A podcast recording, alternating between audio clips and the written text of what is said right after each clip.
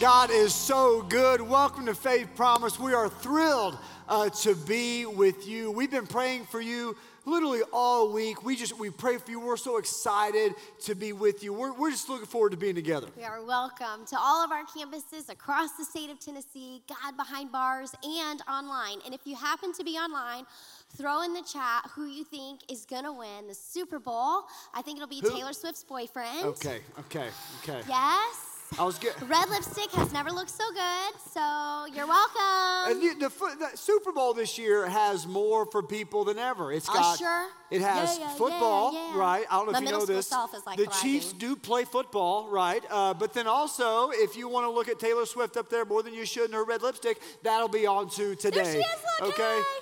Oh my gosh, that's That's awesome. they don't tell us what's going to be up there. Okay, so hey, we want to start with something really exciting that we're doing just to help serve and equip you the absolute best we can. This year, we've added to our year conferences specifically to serve you in being all that God has called you to be right where you are, whatever stage in life that you're at. And our first conference this year is going to be our marriage conference. And can I just take a second and tell you why you just cannot miss this? Why this is such a big deal. You cannot miss the marriage conference. And that's because marriage is a gift. It's a gift from God that the world has tried to hijack like so many other gifts, like children or, or sex or unity, or these are things the enemy has tried to take. And we are passionate I'm telling you, we are passionate about you getting all of you, all that you can out of this gift from God called marriage. We didn't think of marriage, right? It's not a social construct, it is a gift from the Lord. And your marriage is meant to be a place uh, of purpose and power, not pain. So please, I know it's going to take some of your time a Friday night and part of the day on Saturday, but we know, we don't believe, we know that your marriage is worth investing in. So please take some time and join us. So today, we're just going to start taking a step together. And if you would, pull out your phone, scan the QR code that's going to come up on the screen to make sure that we're serving you right where you are, no matter where your marriage or relationship is. We love for you to take this survey. It's going to help us make sure we're pressing into the teachings of Jesus that are going to equip you the best right now. So, we're going to have you, whether you're married, you're engaged, you've been dating for five years, and you know you're supposed to get married, like wherever you're at, go ahead and take the survey. And we're going to do a drawing of two names at random. We're going to gift a $100 date night and admission to the marriage conference. So, you're Yes. automatically entered to win by completing the survey. So please, please, please take time right now. Do the survey. It's going to make sure that we talk about the right things. Do not miss the marriage conference. Again, if you're happily married, if you're newly married or you've been married, you have a blended family, you're engaged, or if you're fighting for your marriage, do not miss it. So while you're taking that survey, we're going to take a moment and pray because God has something so powerful for us today. Yeah. Babe, would you pray for us? Sure. God, we're so grateful that you are who you say you are, that you are the King of Kings, that you're the Lord of Lords, and we are not. So we just want to posture ourselves, position ourselves before you, Lord. We want to humble our hearts. We want to hear from you today, God. So we give you our attention, we give you our affection, and we ask, God, that you would transform us. In Jesus' name, amen. Amen. Amen. We're in a series right now about the loot of our lives. And last week we pressed into some really challenging, hard questions. We asked, What is our life's loot? What are we trying to store up? What matters most to us? Another question we asked, not just about this moment, but the future. Are we storing up loot that lasts? Is that what we're focused on? Is that what we're pushing towards? And I have to say, and, and listen, we don't always do this when we're talking about money eh, or loot in the church, but we should. What gets rewarded gets repeated. So many people stepped up into action in their faith, in their finances. Can we take a second and celebrate God and the people who are faithful? Way to go. We're so proud of you. Come on, there's more to come. Yes, and we really do. We want to keep pressing in to the loot of our lives. We want to be sure that we have the right foundation and fundamental habits to store up loot that lasts. We don't want to forget that people and circumstances and even the enemy are after the loot of our lives. And there's nothing like going after loot like the Great Canadian Maple Syrup Heist. In July of 2012, an inspector went to look at the Quebec Maple Syrup Producers uh, Strategic Reserve. When he got there, he was climbing up over some barrels and he noticed one of the barrels, whoop, falls over. Super weird. Barrels weigh like 600 pounds. They shouldn't just mm, fall over. So he opens them up finds out not only are some of them empty, but some of them are filled with water. Now, in Quebec, where the amber colored sap flows like liquid gold, a group of thieves had infiltrated the heavily guarded facility, and over the course of several months, they secretly drained 3,000 tons of maple syrup. It's $20 million worth of syrup. Where are they selling that, I, by the way? I don't know, number one. And two, we can barely have our kids eat maple syrup without having to throw the table away. Oh, I don't even know how they What would do that. mess. Right? But while the great Canadian maple syrup heist is still one of the wildest and largest loots in history, it literally it is nothing compared to how much robbery is happening right under the noses of each and every one of us in our families, in our neighborhoods, in our workplaces, in our schools. This is called a, a spile, I believe, if I'm saying that right. And, and they, they use it, they, they tap into trees with it to get that sap out so that they can make the syrup. And I really do believe that our souls are being siphoned right under our noses. And so we're going to look at a passage that we actually looked at last week, but it's just it's that good. And what we want to do is we want to we want to siphon out all the spiritual loot that this passage has for us. Again, Paul is writing to Timothy, a, a young man that he's mentoring, and he's telling him about a bunch of stuff, but he talks to him about something that's so important for us today. Now, this is in 1 Timothy chapter 6, starting in verse 6. And this is so different than how the culture portrays life and success today. In verse 6, it says, But godliness with contentment is great gain. For we brought nothing into this world, and we can take nothing out of it. That's true. But if we have food and clothing, we will be content with that. So let's stop for a second and take inventory of our life right now. Are you walking in great gain, like the scripture says? Or do you feel emptier than you thought you would feel at this point in your life? Here's the sticky truth if you're feeling empty contentment is being drained from your life Yeah. every day. And if we're not careful, we're going to lose so much more than $20 million worth of maple syrup. Yeah, but but let's just take them. Let's not just skip past that. Do we really believe that? Do we really believe that there is a loot in life more important than money? Now, I know it's easy to say it with our lips, but what about our lives? So, Rachel, I, I want you to keep reading in 1 Timothy 6 about Paul's warning to Timothy and to us. Okay. So those who want to get rich fall into temptation and a trap and into many foolish and harmful desires that plunge people into ruin and destruction. For the love of money is the root of all kinds of evil, and by craving it, some have wandered away from the faith hmm. and pierced themselves with many griefs. What about you? Are you content? Are you experiencing the fullness of life? Hmm. Or are we still up here trying to crack the code of contentment with whatever loot the world is offering us on the news and social media, in our friend groups? We know from our lives, from watching our parents' lives, and from God's word listen, if we will tap into the right source, the sap will sustain a loot that will last for eternity. Not for a season, not for a moment, not for a yo yo of contentment, but it will last for an eternity. Pursuit of the wrong loot will leave you with many griefs. That's what the scripture tells us. And we know that it can be awkward to talk about money. People get funny when you talk about money. But this isn't just a challenge here in church, this is an issue that people everywhere are having. And we want to show you some statistics to help you see how much money has a hold of us.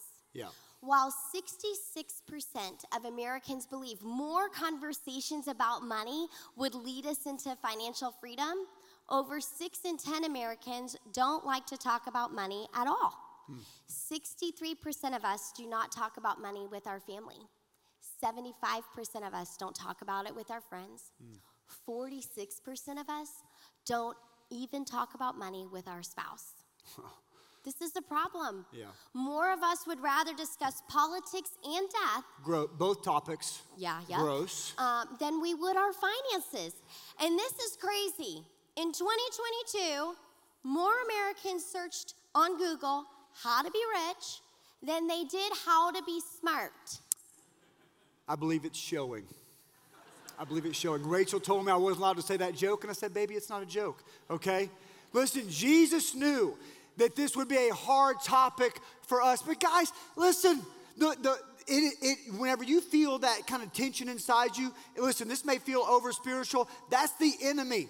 He does not want us having a candid conversation about money, about sex, about communication, about relationships, because he's trying to keep you from something that God has for you. Jesus knew that this would be a hard topic for us, but luckily for us, Jesus loves us too much to let the devil siphon off our contentment and confuse the loot of our lives. So we're going to go to God's Word to see what He has to say about this. But before we look at a very specific teaching from Jesus, let us tell you about a story from the Old Testament.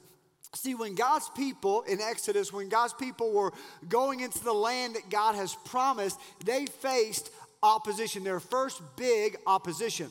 Just a side note so that you can see yourself in Old Testament passages, it talks about God's people. And today, now, if you're a Christian, if you've accepted Jesus, you are one of God's people and they're heading to a promised land. Listen, God has promises for you, for me, for the people that we love.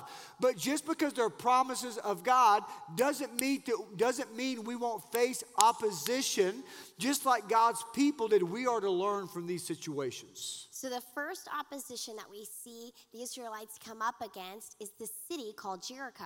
Now, it was a massive city fortified with walls, great defenses, and we don't have time to spill the tea on all the details, all right? Sp- spill the tea means like juicy deets or gossip. I just want to make sure that everybody's on the same same same page. So, go to Joshua 6 in your quiet time this week. That's where we're gonna we're taking this this text from is Joshua 6 and 7.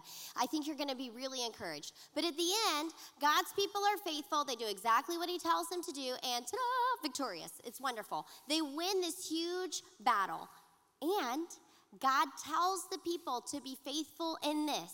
Yes. To leave the loot from the city to him. So this is big. Their first victory, their first victory, God says, leave the loot. Now, this is why I love this moment. You know how, like, whenever you hear like a teaching or a fact, for me, I, it really comes alive to me when I see a picture or a story about it.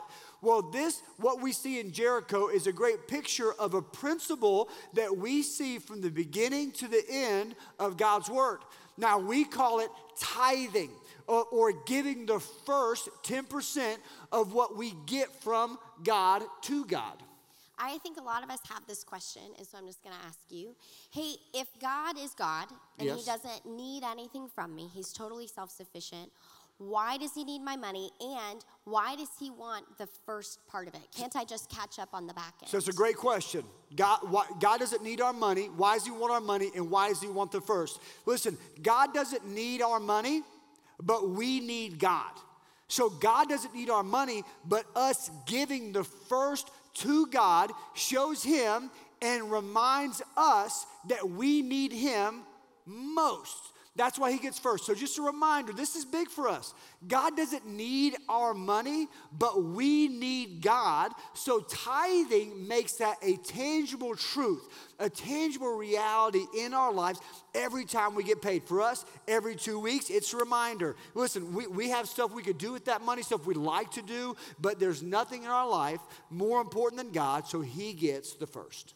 So, if you continue on in Joshua in chapter 7, we see that one of God's people were disobedient in leaving the loot to the Lord. He said Yeah. to set these things apart for him. His name was Achan. Achan took what God told him not to. This is important. When we take things that God has asked us not to, the Bible calls that theft. Hmm. Achan was looting what was the Lord's. Mm. And it led him and his family to terrible end, and it caused damage to God's people around them. That's right. So, what about us? Not, what about you in your seat? I wonder if, since we haven't asked ourselves this question, if we find ourselves looting what is the Lord's in our life. Now, this is crazy, and we actually never even recognized this till we were studying for this week. But a, a, few thousand years later, Jesus himself is traveling through Jericho, that same place where God's people just had victory. Jesus is traveling through Jericho, doing ministry, healing, teaching, talking about the kingdom of heaven, right? How we're supposed to live. And so, Rach, in, will you read in Luke 19 what we see Jesus do when he's in Jericho? Yeah. Jesus, he entered Jericho and was passing through, and there was a man named Zacchaeus who was a chief tax collector, and he was rich. He wanted to see who Jesus was, but because he was short, he could not see over the crowd. So he ran ahead and climbed a sycamore fig tree to see him, since Jesus was coming that way. We learn a couple things about Zacchaeus here. First, he was a wee little man. A wee little man was he, right? Rachel? Short Move on. Zacchaeus, right? All right, and then we learned two other things. This was really important that the word wanted us to know. Zacchaeus was a tax collector and he was wealthy. Now, we're going to talk about that whole wee little man thing at the marriage conference, is where we'll discuss that more, okay? So just join us for that. But um, the Israelites, just, just to help you further understand, the Israelites did not like tax collectors in general because they were enslaved really by the Romans, and the Romans were making them pay taxes. And honestly, who likes to pay taxes anyway? So you have that, they're enslaved, they're having to pay taxes, but Zacchaeus is a Jew. So he's a Jewish person representing the Romans and taking the Roman tax from his people. So I say that because Jesus talking to Zacchaeus would have been a tense situation. The people around would not have liked Jesus and Zacchaeus talking. But before we judge the Jewish people, let's ask this of ourselves. Hey, does the wealth of others tap into mm. envy and discontentment in your heart? Zacchaeus was a thief. He was just like Achan. But it's massive for us to see how Jesus responds to Zacchaeus yeah. and what happens to Zacchaeus when he gets in the presence of the Lord. Yeah. I want us to watch carefully because you might feel like the Lord's mad at you or that he's judging you because you don't tithe or maybe because you've made money the loot of your life instead of loving God and loving people. Hey, maybe you are stealing and the things that you have aren't from righteous ways. I want us to look at how Jesus responds to Zacchaeus. So let's keep on reading in Luke 19. It says, When Jesus reached the spot, he looked up and said to him, Zacchaeus, come down immediately. I must stay. He's immediately, I must stay at your house today. So he came down at once and welcomed him gladly. All the people saw this and began to mutter, mutter, he's went to be the guest of a sinner. This looks so much like our culture today, doesn't it? People started tweeting and they started posting. They got their video cameras out. I can't believe that he's going to be the guest of a sinner. Hashtag dirtbag, hashtag hypocrite, whatever, whatever it might have been, right? But see, money had crept in and became a major loot in the lives of the people who were supposed to be God's people. But let's look at how Jesus responds because Jesus, in his heart, in his life, in his actions, Jesus shows people are the mission, not money. But is that true for our life? We would have to take a moment and check the loot of our lives to see if that's what's most important. Maybe you're not sure that God can bring you freedom and contentment to your heart or the hearts mm. of others. And I want us to look at what happens to Zacchaeus' heart after being with Jesus. Yeah. It says, But Zacchaeus stood up and he said to the Lord, Look, Lord, here and now I give you half of my possessions to the poor. And if I've cheated anybody out of anything, I will pay back four times the amount. Yeah. When Zacchaeus meets with Jesus, it impacts the loot of his life. He becomes content, generous, and that can be true for us too. Absolutely. No matter where we are, no matter where we find ourselves, that can be true for us. Let's just ask the question. Let's just ask it. Do we love God more than we love money? Is there proof in our life? What would your spouse say? What would your kids say? Students, what would your friends say? What would your parents say? Young adults, what would your time say? What would your priorities say? Do we love God more than we love money? Not only that, do we love people more than we love money? And can we prove it? Does our life bear out the priority of loving people? Let's just make it so simple today. Does the loot of our life reflect our love for God and people being the priority? What would it look like for the loot of our lives to reflect loving God and people the most? Mm. It would mean that God's church and God's people would be a focus of our finances. Generosity and contentment would mark us. And if this isn't where you find yourself, I don't want you to feel any shame. God's word tells us there's no condemnation right. in Christ Jesus. I want you to remember how Jesus treated Zacchaeus, yes. even when he was looting others for earthly gain. Jesus has love and grace, not just for Zacchaeus, but for us, because Jesus knows the loot of our lives is not a money issue, yes. it's a heart issue. And he offers us transformation today. That's right. And actually, remember, every week, we, we've added this in. Every week, we're going to tell a life change story. Somebody out there winning their world to inspire you to take action and to be faithful because God's going to do the supernatural with it. And last week there was a man at Anderson who stepped in into faithfulness with the loot of his life. And it really impacted me when I heard about his generosity. And so I just called Anthony out there and I said, Hey, man, will you talk to Chip and ask him why, why did he step forward like that? Why was he so faithful? And this is what Chip had to say from our Anderson campus. He said, I came to Faith Promise Church broken and hungover and wanted to end my life on Easter Sunday in 2023. I left that day thirsty for more of God and not thirsty for more alcohol. I came to church that day in greasy overalls, and one of the first people to give me a hug was Pastor Anthony. I wasn't judged by my appearance, but I was accepted. A few Sundays after that, I was baptized at Faith Promise. I was so fired up and wanted more of God that I started attending every week. And then I started inviting everyone I knew. There was one Sunday that I had 12 of my friends and family come with me, and we took up an entire row. Is that not amazing?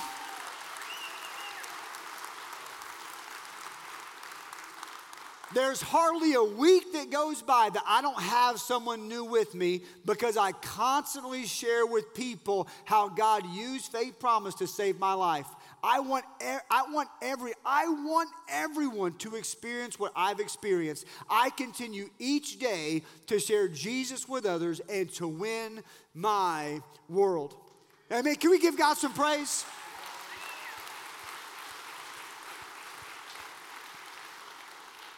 Did you hear any financial statements in there? Did you hear any? Well, I think if I give, then God will give it back to me. Did you? He said it's a heart issue.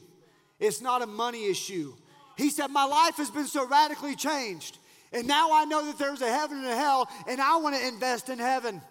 And so he, what he is faithful. I know the enemy wants to rob us from us, the enemy wants to distract us, but we need more time where we stop. That's why this week when we've made room, and Ray's to talk about that here in a second, but we need to come. Because did you notice in Zacchaeus that Jesus didn't teach Zacchaeus a sermon? He just got in Jesus' presence and said, Oh God, I got to be different. And I just pray that that would be us today. So we've made room. We made room for you to connect with God right now mm-hmm. and look at the loot of your life. You know, yeah. Jesus came and he met with Zacchaeus and he can meet with you too. Mm. He has enough grace, enough mercy, enough forgiveness, enough transformation. And right now, we're going to start together as a body of believers, theoretically, the hands and feet of Jesus Christ, who have been called by God to take the gospel to the ends of the world, but we have to be obedient first. And there are some things in our life where God and people have not been more important. Our stuff, our home, our car. You know, it's really noticeable when someone comes, to you have kids in your home, or kids welcome in your home, can they break stuff? Hmm. Are you a safe, are you a place where it's safe to be, or are you are we greedy? So we're, we're gonna take a moment together and just publicly confess. We wanna be the people who love God and others most, Yeah, more than our stuff. So if you say, hey, that's me, I wanna live a life that honors God above all, loves God most, and loves people, would you just stand up? If you say, hey, that's me, I'm just gonna live a life like that. I'm committing to the Lord today, I'm gonna walk in obedience. If that's you, would you just put your hands out? I just want to pray for you. God, we just come before you, a people who long to see you move. And we are not intellectually unable. God, many of us know what we need to do, but we have just, we have had such a hard time with the spirit of obedience. So, Holy Spirit, we ask for humility right now. And I ask first and foremost, Lord, that we would have a fresh filling, that we would walk in obedience, that our lives would sing out that we love you the most and that we love people. In Jesus' name, amen. Amen. So, hey, right now, uh, at all of our campuses, there's going to be prayer team members up front and along the sides of the crosses. And hey, I believe that we all have some action to take. Maybe you need to come up and ask for prayer. You're not sure how to make that way forward. Maybe you need to come forward and pray for somebody in your life. Maybe spouse, husbands, wives, boyfriends, girlfriends, you need to grab each other's hands and say, hey, let's pray right now. And whatever the change the Holy Spirit tells us to make, whatever you say, we will obey. We've made time in service right now to respond to whatever God has called us to do. And listen, if we can't respond here, will we be able to respond anywhere? So, Holy Spirit, whatever you have to say today, we will obey. As we worship, let's pray for a transformation and an obedience. Let's worship God with all we have right now.